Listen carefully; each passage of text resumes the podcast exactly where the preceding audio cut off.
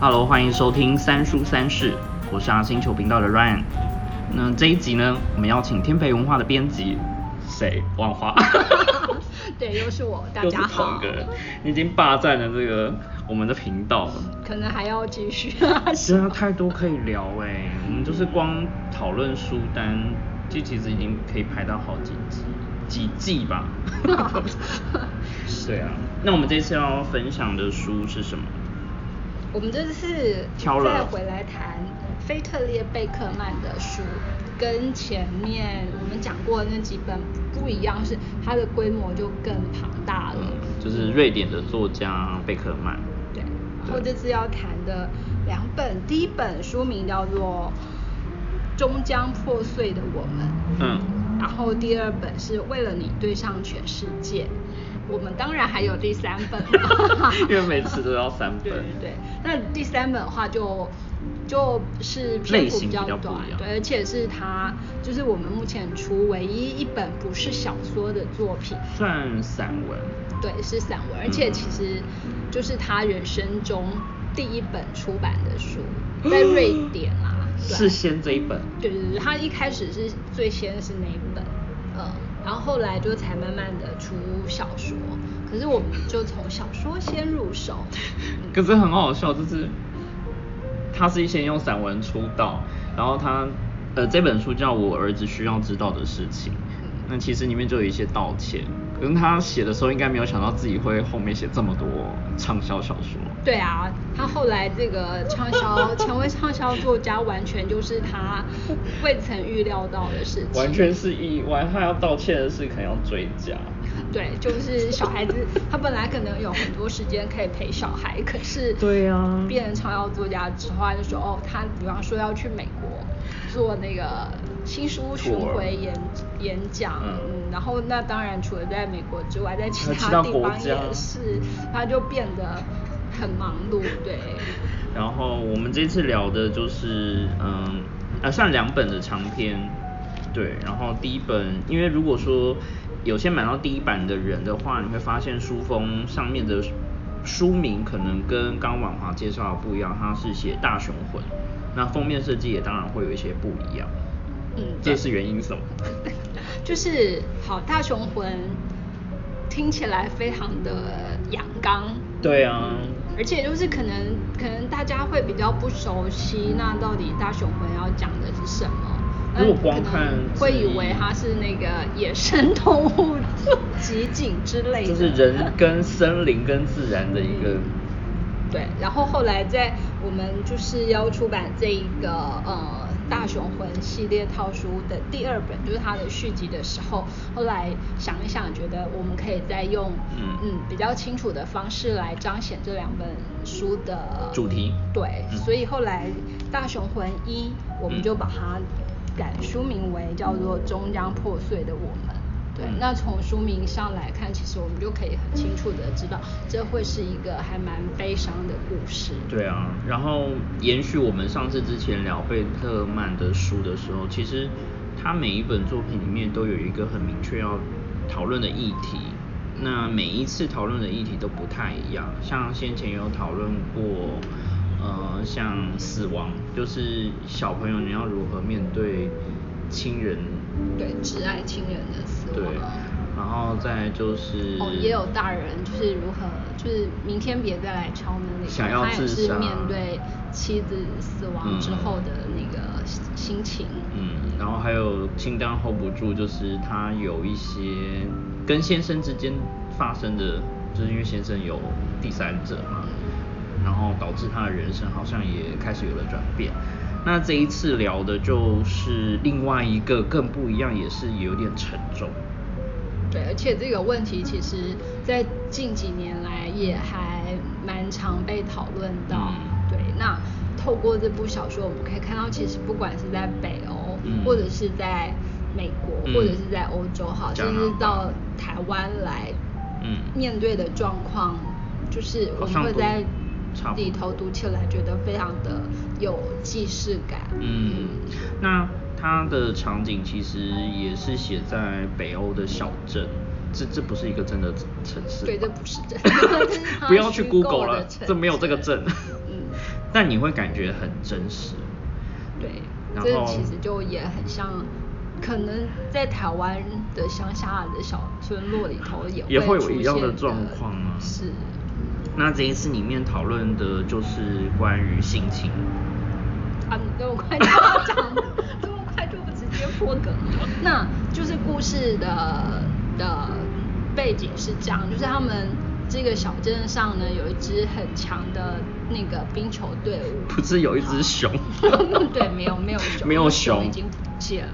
好，那这就是大家如果对冰球不熟悉的话，那其实也可以替代成就是可能其他的对你球类熟悉，比方说哦棒球队好了，嗯嗯嗯那在这个球队里头，当然会有一个最厉害的人，可以被称之为天才的那个明星球员流川枫。对，所以就是明星球员是会被寄予很大的希望，而且就是大家也都会真的就把他当做神一样的存在，因为赞助商啊呀，对。然后球队的收入啊，然后其实广告啊等等，或是大学明星的学校可能都会去有一些星探会去挖角。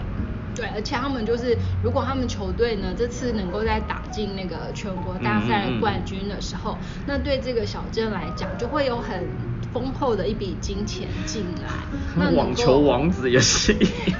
就能够让这个地方就是从一个破败，然后嗯快要被淘汰的、的那个乡间小镇，要摇身一变。翻身，嗯。嗯，所以变成这是一个全镇的人来讲的是非常非常重大的一件事情。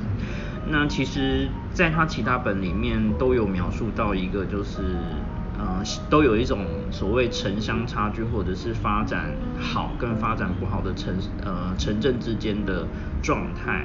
那在大就是这一本里面，呃，我们一次讲两本吧，就是它是 对。有续集，就是在大雄魂大雄镇上，其实就是有这样的一个事情啊。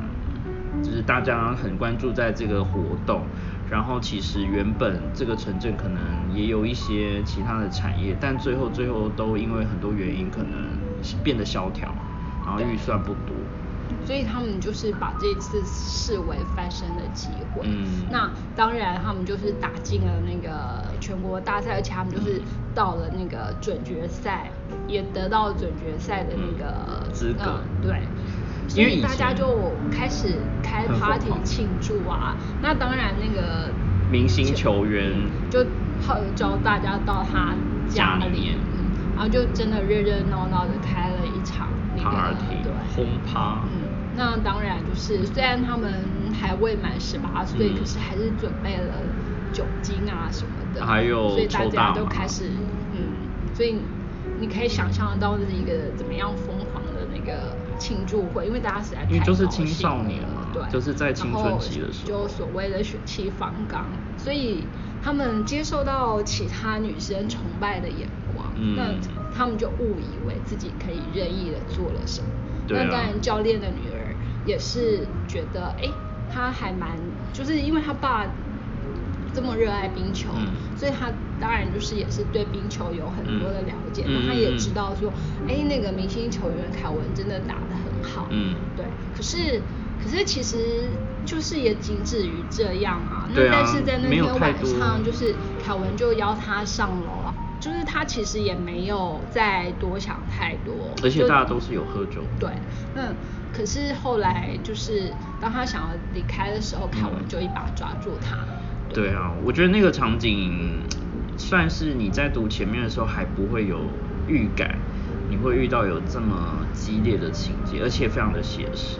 对，然后就整个故事从这里发生了天翻地覆的改变。对，原本他们很期待隔周的那个冠军对赛，可是当凯文就对玛雅玛雅做了很糟糕的事情之后呢，那个礼拜里头，虽然一开始只有他们两个人知道发生了什么事，那其他旁人可能可能多少都有目睹，但是都只能嗯在猜测怀疑的状态之下，因为神情不太一样，然后有一些相处的情形也变得比较尴尬。其实周围的朋友应该都有关注到他们很细微的一些变化。对，所以的两个人其实内心翻涌，嗯，只是后来玛雅有一天早晨就站在自己家的窗口，然后望着那个下面街道的时候，因为他看到了三个嘻嘻哈哈经过的女孩，对嗯，然后他就在那个天早上就下定决心，要跟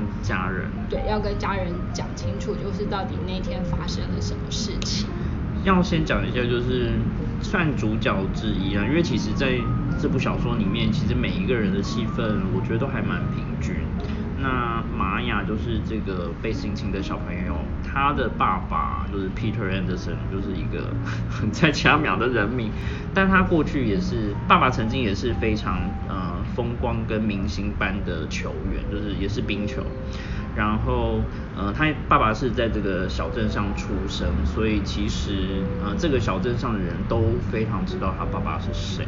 对，其实他们那个小镇就是彼此都知道彼此都知道谁是谁，然后谁家到底有哪个女有有有哪个女儿儿子，然后怎么样，几这些小乎可以事都说就是看着他们这样长嗯大的。对，那现在就是变成，哎，彼得回来这里当教练，嗯那也是就是带领这支球队迈向冠军的一个重要人物。因为以往好像虽有明星球员，但还没有像现在这么好的这个成绩。对，然后可是结果后来那个就是发生这件事情之后，然后当天玛雅告诉他父母，就是到底嗯发生了什么事情的时候，嗯就让一开始当然就让他父母完全嗯陷入了一种就是嗯焦虑跟不知。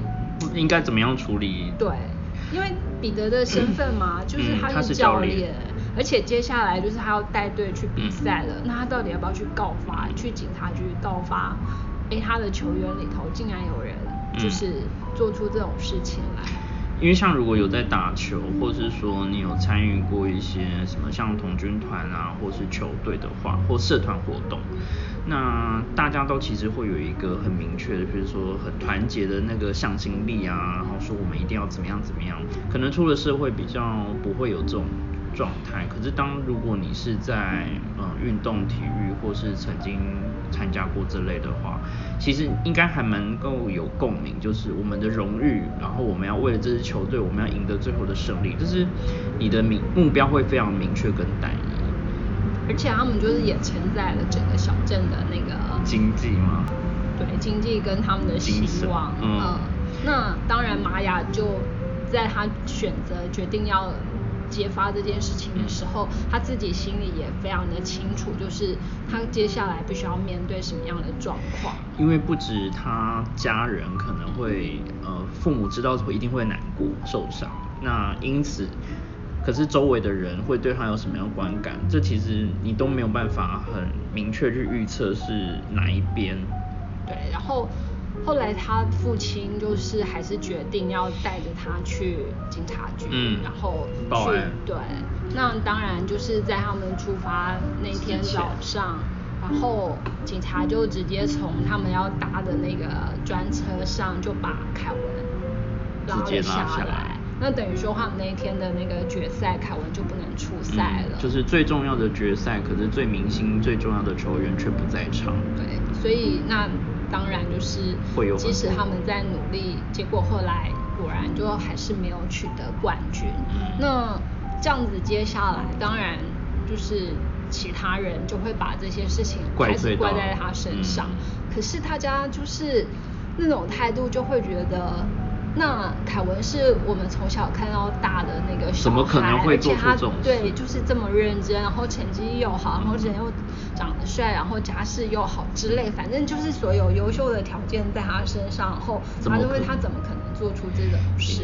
这其实真的，不管是在瑞典好了，其他国家甚至在台湾也有很多种状况，包括什么连续杀人的啊，你看到电视上出来哭泣的父母都会说，他小时候很乖，或邻居会说，我也看他都长大，然后他小时候很喜欢什么什么，但不可能会，不至于会做出这么严重的事。对啊，然后就相反的来看，大家就会开始怪罪那个受害的女生。然后就会说哦，都是他自己自愿的，然后说他怎么样怎么样，甚至在台湾其实这种论调还是很常见啊。就大家很容易就是直接会怪罪到女生的身上。对，那当然玛雅面对的这个小社群，就其实也是同样的状况。对，因为他们。就会很强调，哎，比方说我们刚刚讲过的，就是哎团结啊，对，那包括就是哎为了那个冰球，为了为了比赛，对，为了应该是以团体为优先着想。那你为什么不等干脆就是比完赛之后再来说呢？为什么你要在这个早上说呢？然后所以有一些阴谋论或者是什么就开始出现了，然后。大家就会群起，比方说攻击玛雅，比方说他就在网络上，然后大家会留下很多谩骂他的那个，对啊，那甚至网络霸凌，对，然后甚至当他就是为了不要让他母亲担心，对，然后他还去学校，学校，然后就在那个学校的餐厅里就被被霸凌啊，就被倒牛奶，对啊，所以就大家可以看到，哎。作者描写的这些，其实就发生在我们生活周遭。你看很多现在社会新闻发生的，啊比如说关于家暴或性侵，那你都会听到一定会有两方的说法，然后警方会去逮捕。那可是就会有有一些阴谋论，或者说就有一些不同的观点，就是说，你看女生为什么这时候要报？你当下为什么没有立刻报警？你就是要等到人家什么明星？飞黄腾达的时候，你再出来自曝，就说哦，他曾经对你怎么样，就会一直怪罪说，哎，女生是不是就是怀着有目的性的去去公布消息？对，然后可是其实就是在事情发生的当下，其实对对于受害者来讲，他们遭遇到的那种震撼感，就实际上不是很难抚平。对，像里面就有一句就是讲说，呃，你受性侵。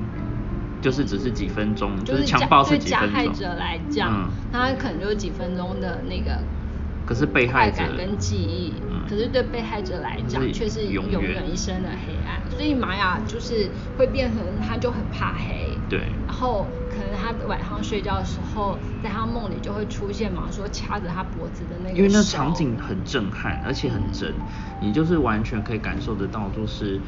呃，当有人，譬如说男女，譬如说体型上好了，或是说在酒精的催促之下，你有可能会做出一些很失去理智的行为。那那个强迫跟那种伤害，是你可能当下你根本无力去反抗的那种无力感。对，所以其实这样子的那个事件，对于玛雅来讲，真的造成的伤害非常的深。我相信啊。可是它是一个，其实是是有。她其实是一个勇敢的女生，对，而且她也想要振奋起来。那不管是为了她爱的人，因为她不想让她父母一直就是背着这样子的歉疚。她很早熟，她的心态是，所以她也她也想要能够继续如常的生活，所以所以她很坦然的去面对这些。嗯，像回来提一下她的爸妈。玛雅的妈妈就是蜜拉嘛，她是一个律师，然后爸爸是球队的经理。那其实，呃，就这两个职业的收入其实是有一个很明显的差距。就从你前面的话，你可以留意一下，到底主角或者说里面提到的车的品牌是什么？对，然后就是，而且他们夫妻其实是形成很明显的对性格啊，做事方式都很不一样。那所以这像。碰到这样的事情后，那个蜜拉就很生气嘛。可是他生气的方式，而且他想要惩罚对方的方式，就是采法律途径。对，对，他又想要想办法去惩罚他们。嗯，对，就不是说，嗯，我直接告你，而是说我用其他的方式去，比如说他的律律师的专业，我既然证据不足的话，我可能也许可以查你的公司，查你的账，等等，就是比较正当的手段。嗯。然后可是像彼得，他本身就不是一个那个会有，因为他小时候被家暴嘛，所以他当然就很抗拒那个暴力。然后他会想说，哎，如果是别人家的女儿遇到这种事情的话，那可能别人家的妈爸爸可能就会直接冲去杀。杀了处理了那个伤害他女儿的人，可是他不行，他没办法，因为他的教练身份很自责，因为他觉得那他怎么就是没有尽到好好保护女儿的责任。我觉得他就是很细腻去描写说，当爸妈的身份之外，你还会有另外一个职业的身份。那当那个职业跟你的呃做为人父母的身份有利益上的冲突的时候，你会先以哪一个优先？嗯，对啊。然后其实。其实我觉得，就是当我们在看这本书的时候，我们可以试试看，比方说你把你自己放到其中某个角色上来看，嗯，对，那你会怎么去面对这些事情？哦，因为其实大家从如果是在旁观的角度上来看的话，那可能就会。就是比较有点无关痛痒，看的事情静静发生。嗯，那甚至可能有些人就会跟着风向，就是风向讨论谁检讨谁，那他就跟着去检讨谁。可是并没有真正的去想，哎，那其中到底真正事情的核心是什么？嗯，所以就除了从玛雅他们这样一家人这样面对这件事情之外，那小镇上其他人呢？包括比方说好。玛雅最好最好的那个安娜，对安娜，她的好友，嗯，就他们一起在处呃面对这件事情的时候，包括从玛雅被性侵之后的那个瞬间，两个人对于这样的事件的态度都反应差很多。对啊，那就安娜就是她会觉得。后悔，因为那天他没有，就是他先离开了那个 party，就没有找那个玛雅一起回去，导致事件发生，他没有办法在旁边把错误归咎在自己身上。对，因为他们以前都是形影不离嘛，嗯，然后非常要好的好朋友，然后甚至安娜可能连待在玛雅他们家的时间还更多。对，然后可是。那事件发生之后，后来安娜还是来找玛雅了。对，那玛雅是她是玛雅第一个坦白的对象。对，那他们就就是两个小女生就抱在一起痛苦啊。可是后来玛雅就决定让她要说出事情的真相。可是安娜的反应就是也真的不是一般 女孩子的反应，就是尤其她那个年纪，大概就是十六十五岁左右的小女生。那你遇到这么大的事件或伤害的时候，你其实第一个时间要找的，我相信应该都不是父母。对，大家会跟自己的最亲近，或者是你一个可以信任的人才去坦坦白说这一切，不管是对啊，比较难会是第一瞬间就直接想到跟爸妈讲。对啊，然后可是安娜就说，那你要想清楚，不然就是，嗯嗯嗯，其实你还会伤到更多爱你的人。对，就大家都会因为这个事情而遇到很多不同的眼光。嗯，那再来就是，其实一开始的时候有讲到教练，嗯，就是算是这个球队很一开始一个很灵魂的人物，就是苏娜。那里面其实用了好几次的比喻，就是苏娜遇到了。好几次的奇迹，就是他发现当那个球员是有潜能，或是他觉得这是一个璞玉的时候，他就觉得说看到他们身上好像就是樱花花香。对啊，就是，所以他其实那个他就说，哎，彼得是他遇到的第一个，就玛雅的爸爸，对，第一个奇迹。对，然后第二个大卫就是第二个。对，嗯。那这些人其实都是小时候呃玩在一起，甚至一起在球队里面打球的人，但是因为天分跟机遇不同，其实每个人最后走向的路都不太一样。对，而且就是真正有那样子才能的人，其实真的很少能够。而且不一定真的走到最后都还是那么的明星，因为。像里面讲冰球嘛，它还是会有一个，我觉得年纪就体能上会有受限制，就跟运动所有运动员都一样。对，而且就是你在练习，就是你除了有天分还不够，你还是必须练习。所以他形容，比方说那个大卫，他可能就从三岁就开始打。就开始练习那个冰球，而且他可能就是一大早就先去跑步或干嘛，然后就是花很多时间在，就几乎从睁开眼到那个晚上睡觉之前，他们几乎所做的都是在跟冰球的练习有关，所以他们其实是全身投入很多的时间。这就跟里面那个阿麦的角色也很像，他也是花比较多时间，他更早。对，因为他就是家里背景的关系，跟单亲妈妈嘛，而且他妈妈就是身体似乎也不是很好，可是就是为了要赚钱，所以就在那个那里当就是清洁夫，然后所以就常常会腰酸背痛啊，就是很辛苦。对，然后对阿麦来讲，就是他知道那个打冰球是可能是他唯一的出路，他想要。让妈妈对可以不要再怎么样辛苦了，所以他就非常努力的在练习。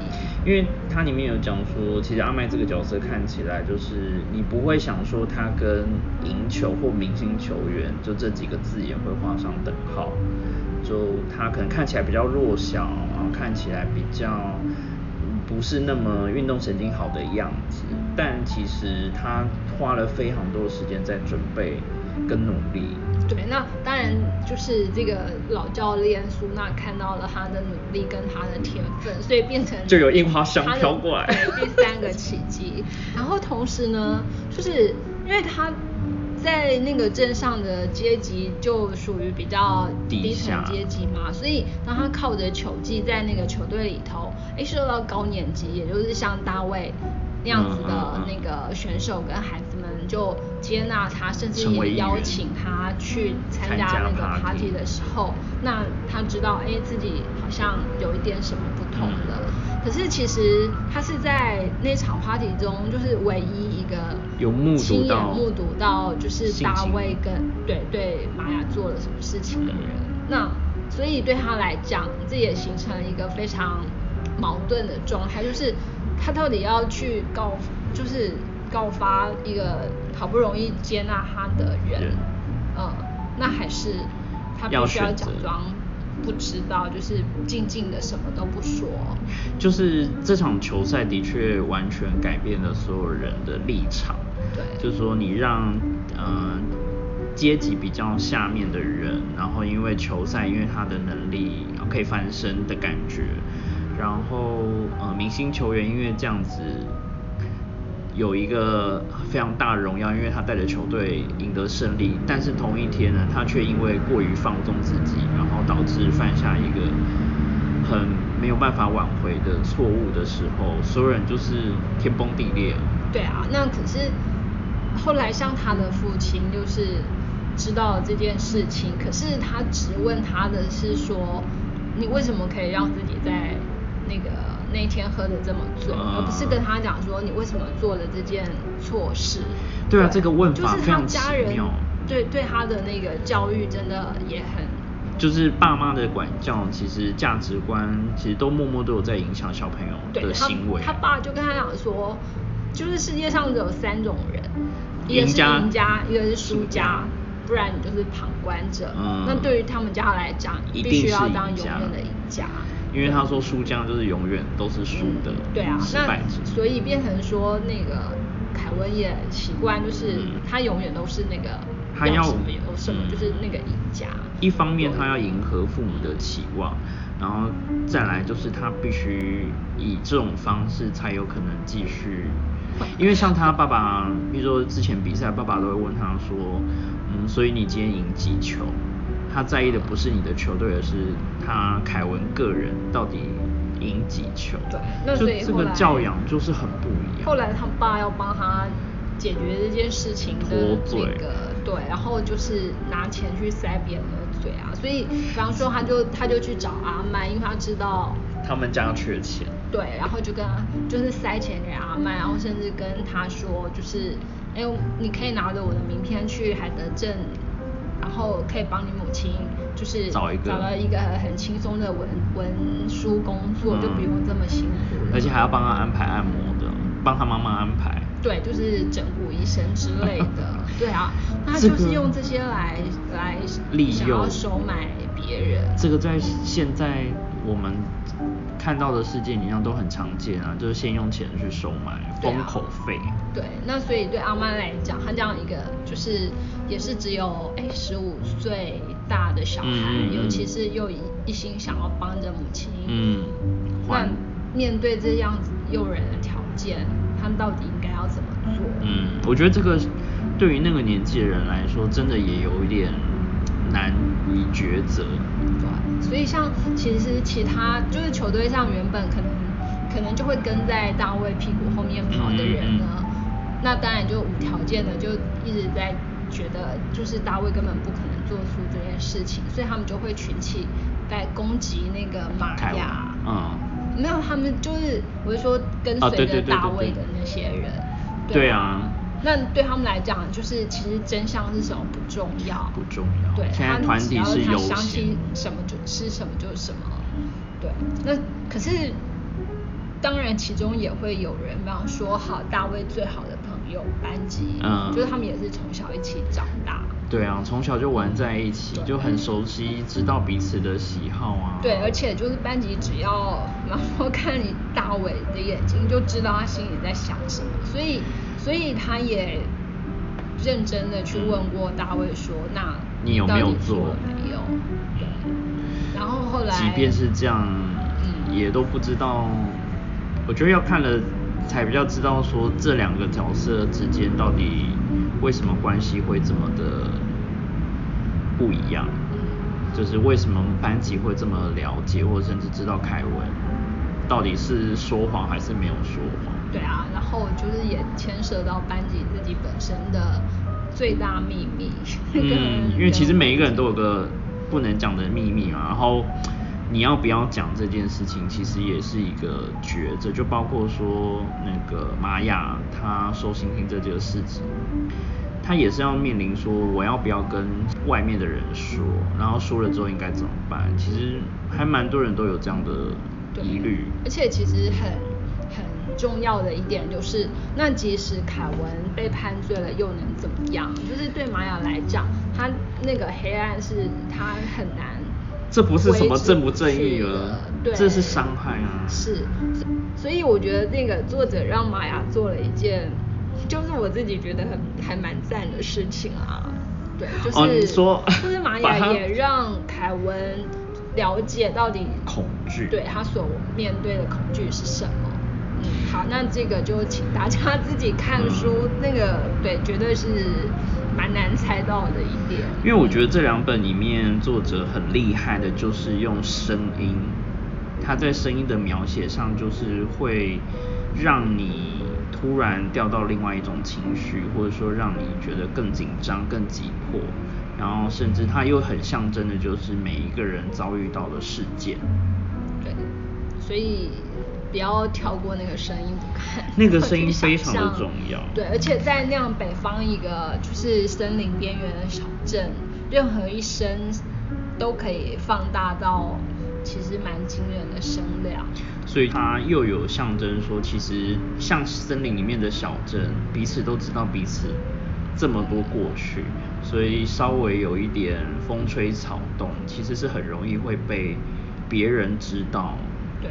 对，你不太可能逃得掉，秘密可以藏对。得住，但还是会有秘密，就是永远都有那种你说不出口的那些事。对啊，那后来其实就是凯文最后是没有被定罪嘛？对。嗯，那但是因为玛雅的举动，所以他自己无法再在这个小镇待下去，嗯嗯。所以有一天他就就是跟着他妈妈，对就要搬去别的国家，这就开始了《大雄回》系列第二本《为为了你对上全世界》嗯的故事。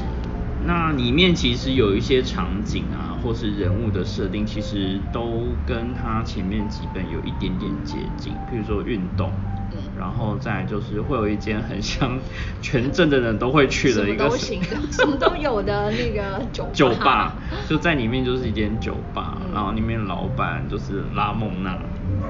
那这个就是书里头另外一个，就是年纪很大，然后也是指终身就在这个小镇长大到变老的那个，嗯所以他也对镇上每个人都了若指掌。所以就叫大家孩子们，孩子们都像他小孩一样。嗯，反而他比较像那个真上的怎么讲地下法官啊。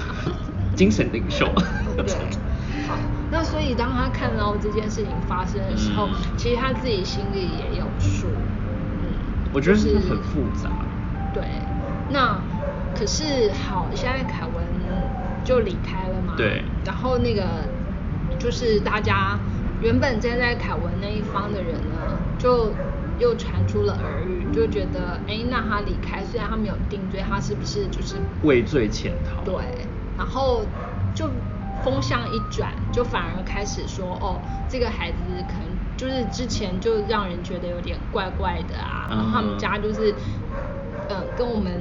大雄镇的人都不一样啊，就是大家都会有借口，然后都会有，就是风向嘛，只要有人稍微讲一下那个，大家就开始改。对，可是很很好玩的就是，那即使好，大家隐约知道，哎，卡文是有问题的，但是他们并没有反过来就站在玛雅这一边，那甚至因为卡文离开，所以那个球球队也没有，就是支离破碎了。对，那。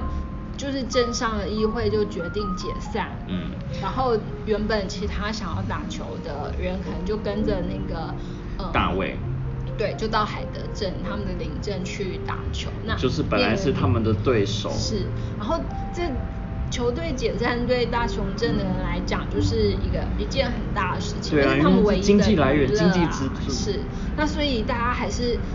要有一个责备的对象，所以玛雅还是得面对他们这些那个对，那甚至像他弟弟，就是也是会来，就是也是要同样面对学校同学的一样眼光，比如说就会讲说啊，你姐姐就是那样子，所以害我们镇上没有球队。对，而且他其实也很自责，因为他没有办法做事，对他又觉得哦，都我没有办法保护姐姐，所以他其实会会。下意识的在伤害自己，对啊。我觉得，呃，小说家厉害的地方就是他在情节上去怎么安排转折，就是说，像他前面铺陈了非常多，就先把人物基本都先交代完之后，就安排了一个这么冲冲击性这么强的一个桥段。那他一翻转之后，你会发现每一个人的未来，就从那一天那件事件开始有了不同的变化。那包括彼此看待彼此之间的眼神也变得不一样。比如说阿麦，他因为那个球赛开始正式加入，变成是甲组球员的其中一员。那他在比赛的时候，因为他的妈妈是学校清洁妇嘛，所以他以往都是在学校负责打扫的。可是，在那一天，他是终于有机会可以看着自己的小孩去上场比赛。然后，可是没想到你在那个时间点，你去遇到的是以前可能比较得势或有钱的人，就会说你怎么会在这？你应该是要把那个地上的玻璃瓶扫走，然后说没有，就是我要去看我的小孩比赛。对，然后现在没有比赛可以看了。对啊，然后然后整个镇就陷入一种就分崩离析的状态。嗯，对。那可是他们就是还是得要继续在这里生活。对啊，然后所以就所以必须还是要面对。嗯嗯。那因为这个问题就一直延续嘛，就会变成说，嗯，这个它是有污点。那变成说，那你小镇要翻转要怎么办？所以就延续到第二本。然后第二本里面就会出现一些新的角色。对。然后包括就是。比方说，好，从最外围的，像是那个金钱上的问题、经济上的问题，那还有就是议会，还有政治，对政治上的那个角力，就其实都会进到这个小镇来。所以这个东西真的是牵一发动全身，就是所有事情是有关联，就是不是只有小镇，因为像我们刚刚讲议会，它就是同时必须要去处理大雄镇跟海德镇这两个小镇。那变成说，因为这个事件，他们就必须考虑说，我接下来资源要放在哪一个镇上会比较好。对，然后所以有心人就会想要开始操作，去利用，然后对怎么样的方式，哎，那些钱可能会跑到谁的口袋里，会如何如何？这些都早就有布局哎。嗯，就。当然，就是那些活在比较高端的人，他们看的都是这些，可是他们都会，就是他们无法理解，就是现实中人的那个真正生活到底是什么。我觉得，尤其是到第二本，你会发现那个阴谋的规模，或是说这个影响的程度，是远比这些当事人要根本想根本想象不到。对啊，就是其实就有点。有点像，比方说，好台北之前的那种都更状况。对。那跟这件事情关系不太近的人，可能会觉得啊，那就是把一个丑丑的地方改成一个漂亮、有秩序的地方。可是实际上，真正生活在那里的人，他们怎么看那个地方跟他们的连接，就不是一般人能够想象的。就你没有住在那边，你可能都不会知道说这个改变到底对自那些人有什么样重大的影响。对，然后所以对大雄镇的这些留下来的人也是这么一回事。可是，其实我觉得很有趣，就是他们在这里其实开始又彰彰显了他们就是很自豪的所谓的大雄魂到底是什么。他们要面对这种这么恶劣的状况之下，可是他们还是宁愿相信。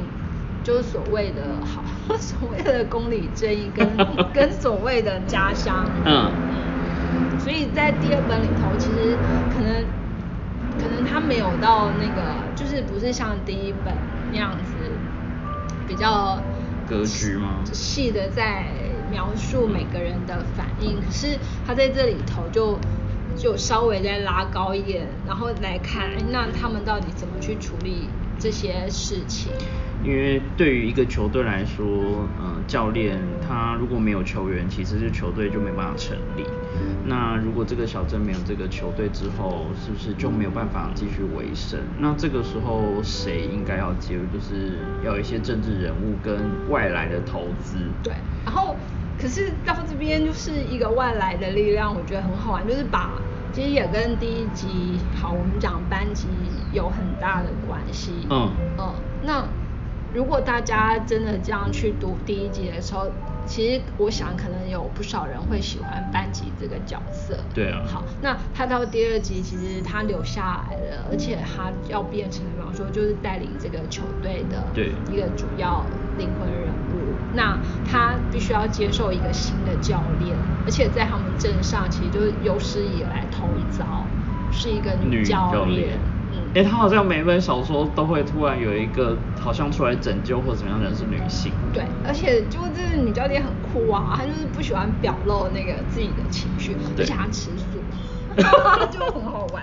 所以，而且她有一个更特殊的身份，就是哎，其实她是同性恋。对对。那这个身份在这个小镇里头又是一个更很特例。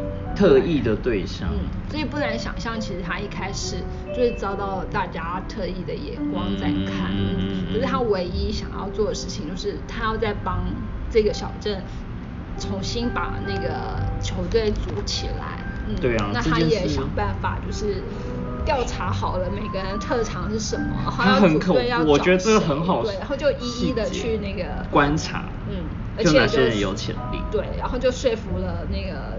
家人是，然后甚至也接受一个刚从那个向少年感化监狱出来的的人。像呃前几部小说哦，其实里面有一些很有趣的事情，就是咖啡机又在这个小说里面又发挥一个很有趣的效果。因为他们球队里面就是会有一个自动咖啡机，然后但是那个咖啡难喝到一个爆炸。对。然后就是它也象征这个球队其实没有很有钱，或者说它不是一个很繁荣的。对啊，因为他们一直没有赢球。没有钱可以买换新的，所以那个这件事情就又又很象征，但是你又可以从很小很小的去发现这个状况。嗯。然后另外一个就是关于喝喝酒，因为里面有酒吧嘛，所以就讲到说。Whisky 这件事情，它其实也是有一种象征的意味在。比如说，他会点威士忌的人，他的性格，然后或者说开什么样的车，什么样的性格，这好像一直都不断会出现在他的作品里面。对，可能好，就是让我们很容易理解对方到底是什么，而且他们很好玩，因为像第一集里头就有提到说，因为他们那边就是，比方说他想要跟你示好，他不会问你说我们可以交个朋友，当然不是，对他他问你说要不要来杯咖啡，对，那可能初来乍到的人就想说。你们那么爱喝咖啡吗？为什么就是你一直要找我喝咖啡呢？这是他们特殊的一个对，就是他们不会很直接的，他们的表现自己，就用很迂回的方式。那所以包括好，他给他就是他会提供威士忌，然后比方说有一次那个客人进来问拉姆娜，就说说，哎，那你这边最好的威士忌是什么？他就说，哦，我这边没有最好，我我这边是最差的，所以我要给你这一杯。对，那就代表他就是要骂他说，你就是差到你只能喝这种威士忌。那是大伟。对，嗯，因为他觉得他就是属于那个只在乎那个利益、名名声，而不是真正关心这支球队跟这些小孩的人。因为里面其实场景不多，就是学校、酒吧，然后比赛的现场。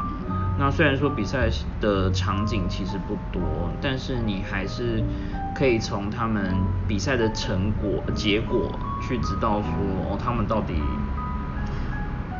经历什么样的，比如说是赢球啊、输球，那到到底大家对于这件事情球赛是多关注的？嗯，对，好，那好，当然就是除了这个之外，就是作者还是会继续写玛雅，嗯嗯，那他们怎么？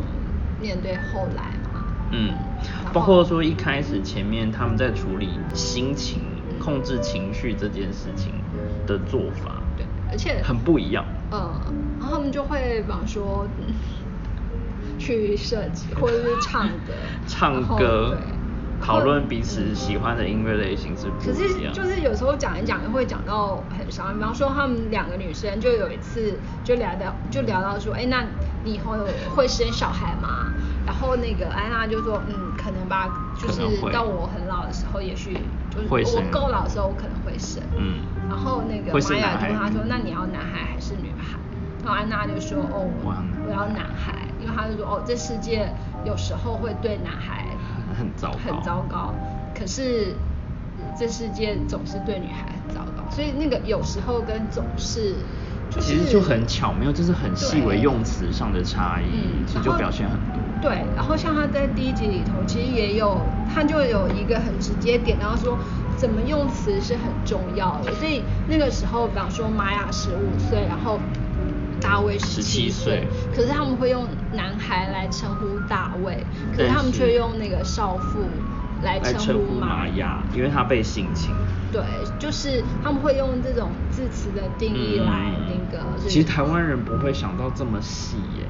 对，但是其实可以去分析那个台湾，比方说相关报道的用词，其实也会呈现像这种状况。因为其实不平等。其实那个时候就是有另外一个可能大家更更关注，而且是更直接的，就是那个房思琪的。嗯嗯。那。去看网络上那时候相关的讨论，其实真的就会产生这这些用字上的很严重的偏颇，对偏颇。那作者其实很犀利的点出了这些。我觉得它里面的除了你看故事的主轴之外，你可能还要去注意，就是它男性跟女性，就是在性别上有很多不平等的地方，包括工作状况。那但是很有趣，你可以发现好像，请认真去看一下所有男性的职业跟他们的发展，在故事里面其实都会呈现出一种共同性。那想当然而就是女性的话，在这个故事里面其实都扮演一些非常重要的地位。对，而且其实可以看到书里的每个女性都还蛮精彩，就是很独立又很坚强。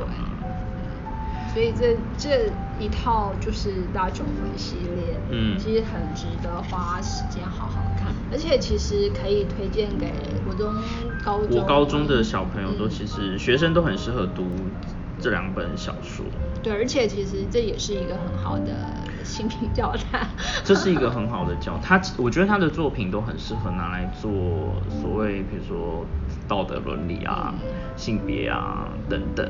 对，然后像其中有一段那个他的旁白叙述，就那个时候也让我印象非常深刻。他说：“哦，我们女生就是从小到大，家长啊、老师啊，会耳提面命的说，哦，你不要那个随便接近陌生人啊，怎么样？可是，可是他在里头，对，他在里头那个就是就写了，他说，对我们从小被教导这些，可是从来没有教，没有人告诉我们说。”那个伤害你的人，可能是你身旁最熟悉的人。对啊，那的确就是据据台湾的那个呃案件统计里头，其实好像有高达九成其实是周围近亲。杀人也是啊，就是不过七成还八成以上都是你熟悉的人杀了。所以其实就是在这些方面，就我们可以看到好，观念上可以借由这些作品去好好去思考跟解密。对。那另外一个就是不是小说的作品，就是散文的这一块，就书名就很有趣。对，就是他在写于他儿子刚出生，大概两岁嗯嗯嗯左右，然后他一开始就跟就写，他一开始就写的说，哦，我要抱歉，我要先跟你道歉。就爸爸就那至于先跟到底要道歉 道歉什么嗯，好，他儿子没有面没有发生像《好大雄魂》里头这样的事情。嗯，那他其实开头是先写，有点像书信体一样，就写给他的小孩。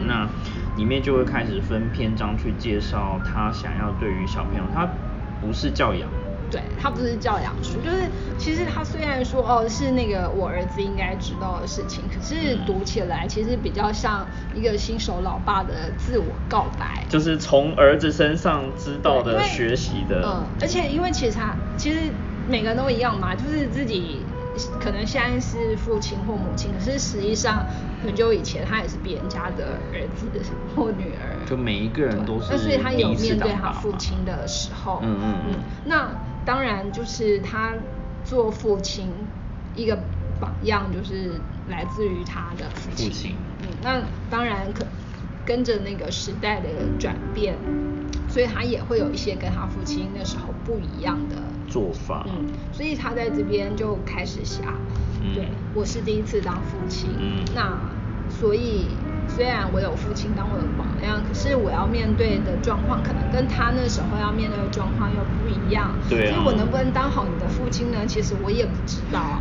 比如说他那个推娃娃车要上电梯的时候，结果小孩子先进电梯，他没有进去，他就是很犹豫说，那我现在是要冲上楼，还是要要在下面等？嗯，对，就是你会看到，哎，好吧，但是然后附近好像都会有一些奇怪很亮光的状况。然后像他前面就有写说，呃，第一篇厕所感应灯失灵。对那他其实就这样，因为他到厕所要帮小孩换衣服。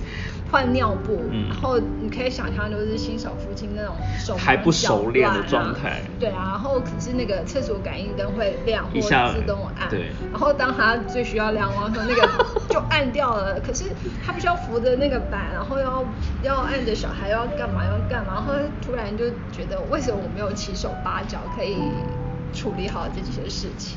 你看他在这个时候还不是小说家、就是可还一切很描写就很很很鲜明，很鲜明趣啊。然后像他就就还有提到，比方说他去超市要买尿布，对对对对对。然后对妈妈来讲，可能哎买尿布很简单，就知道小孩要什么就对。可是就他就搬回一堆尿布来，甚至他里完全不知道。里头还有可能，比方说三到五岁或那个，后来他就他就那个他太太问他说你到底在干嘛？他就给了一堆看起来像狡辩啊，可是就是你会觉得，嗯，这果然就是的确是新手爸爸爸那没有什么没有先阅读一些关于育儿有关、教养有关的书。哎、其实他说他有，但是 但是好像他就觉得没什么用。当然，因为太多临时状况了，书上不会教你说，如果你进到那种有感应灯的厕所，应该要先准备什么。对啊，然后所以他就有提到很多事情、很多状况，包括比方说足球这件事对情好了，那就我们知道，就是足球像在北欧也是非常的风行，对啊对啊而且就是好像男孩子会顺理成章，就是觉得啊你应该就是喜欢足球啊，然后从小爸爸就会带你去踢足球或干嘛，嗯。对，然后他就跟他的小孩说啊，虽然那个就是你不是一定非得踢足球不可，不过你可以考虑一下，就是其实足球很好玩啊。他就是有一种很想要说服他的小孩，就是虽然你不一定要很喜欢，那你如果知道一点，我就可以跟你聊天。对对对，然后啊，那就是即使你不喜欢那个足球，你喜欢跳舞也没关系啊。然后你喜欢看电影或你喜欢干嘛干嘛，其实都可以。嗯那可是大家要以为他是一个很开明的父亲的时候，他又还是在拉回来说啊，但是如果你可以喜欢足球的话，那就太好了，这样就可以怎么样怎么样怎么样。可是其实后来我们这一篇读到最后，就发就会发现，哎，他有一句很精彩，就是说，呃，就是好，你就是我希望你能够喜欢足球。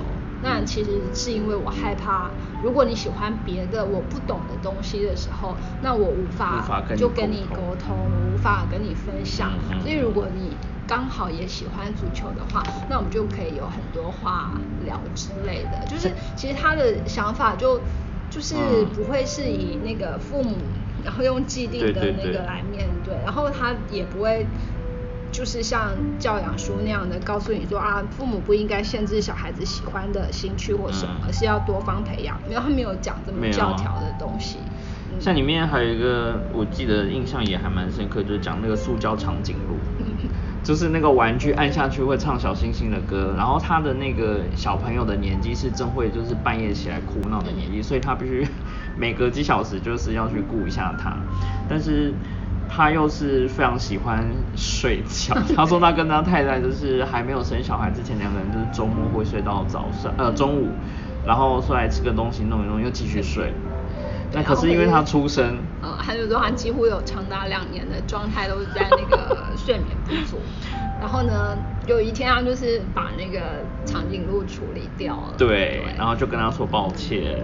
然后可是其实他的原因是，哎，他想要让他太太。就能够有一个好好睡觉的时间。他也想要好好睡觉，所以小朋友就会在那边哭闹，说阿露阿露，他的长颈鹿去哪里？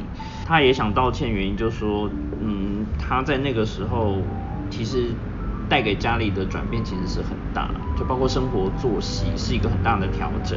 那这个可能是很多当爸妈之前，你可能很难预想得到，说到底会有多累。对啊。而且其实就听人家讲，跟自己实际成为父母的时候，嗯，所以他在这里头其实他也写了很多，那包括比方说，哎，他什么那个写字还是什么，必须要被处理掉，嗯，对，要腾出更多的空间来，嗯，那甚至像他那个就是要出去。跟朋友吃饭或干嘛，可能就要面临哎怎么办？小孩子不大便，然后怎么办？要先在家里哄他，还是要带他出去的时候让他在车上处理？然后或者是如果到朋友家小孩才大便怎么办？就是有当爸妈真的很辛苦。出现，对啊。然后另外还有讲那个组乐团，其实也讲的就是朋友。就是对于他来说，嗯，小朋友，你以后长大之后，你可能会交到不同的朋友。其实，这个在后来他的作品里面都很多都有放进去。嗯。就是有些朋友是你可能会交一辈子，跟你可能就不会再遇到这样的人了。对。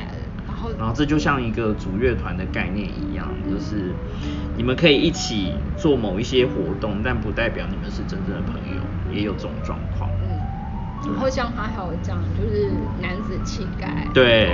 那到底什么叫男子气概？这很抽象啊。然后就是像像 像他的爸爸，嗯，那一代，嗯，就是男人都可以帮他说，他就说哦，只要拿着一根铁锤，然后拿着一个什么工具，然后走到露台上，可能两个小时或者是半天之后，那个露台就已经出现了。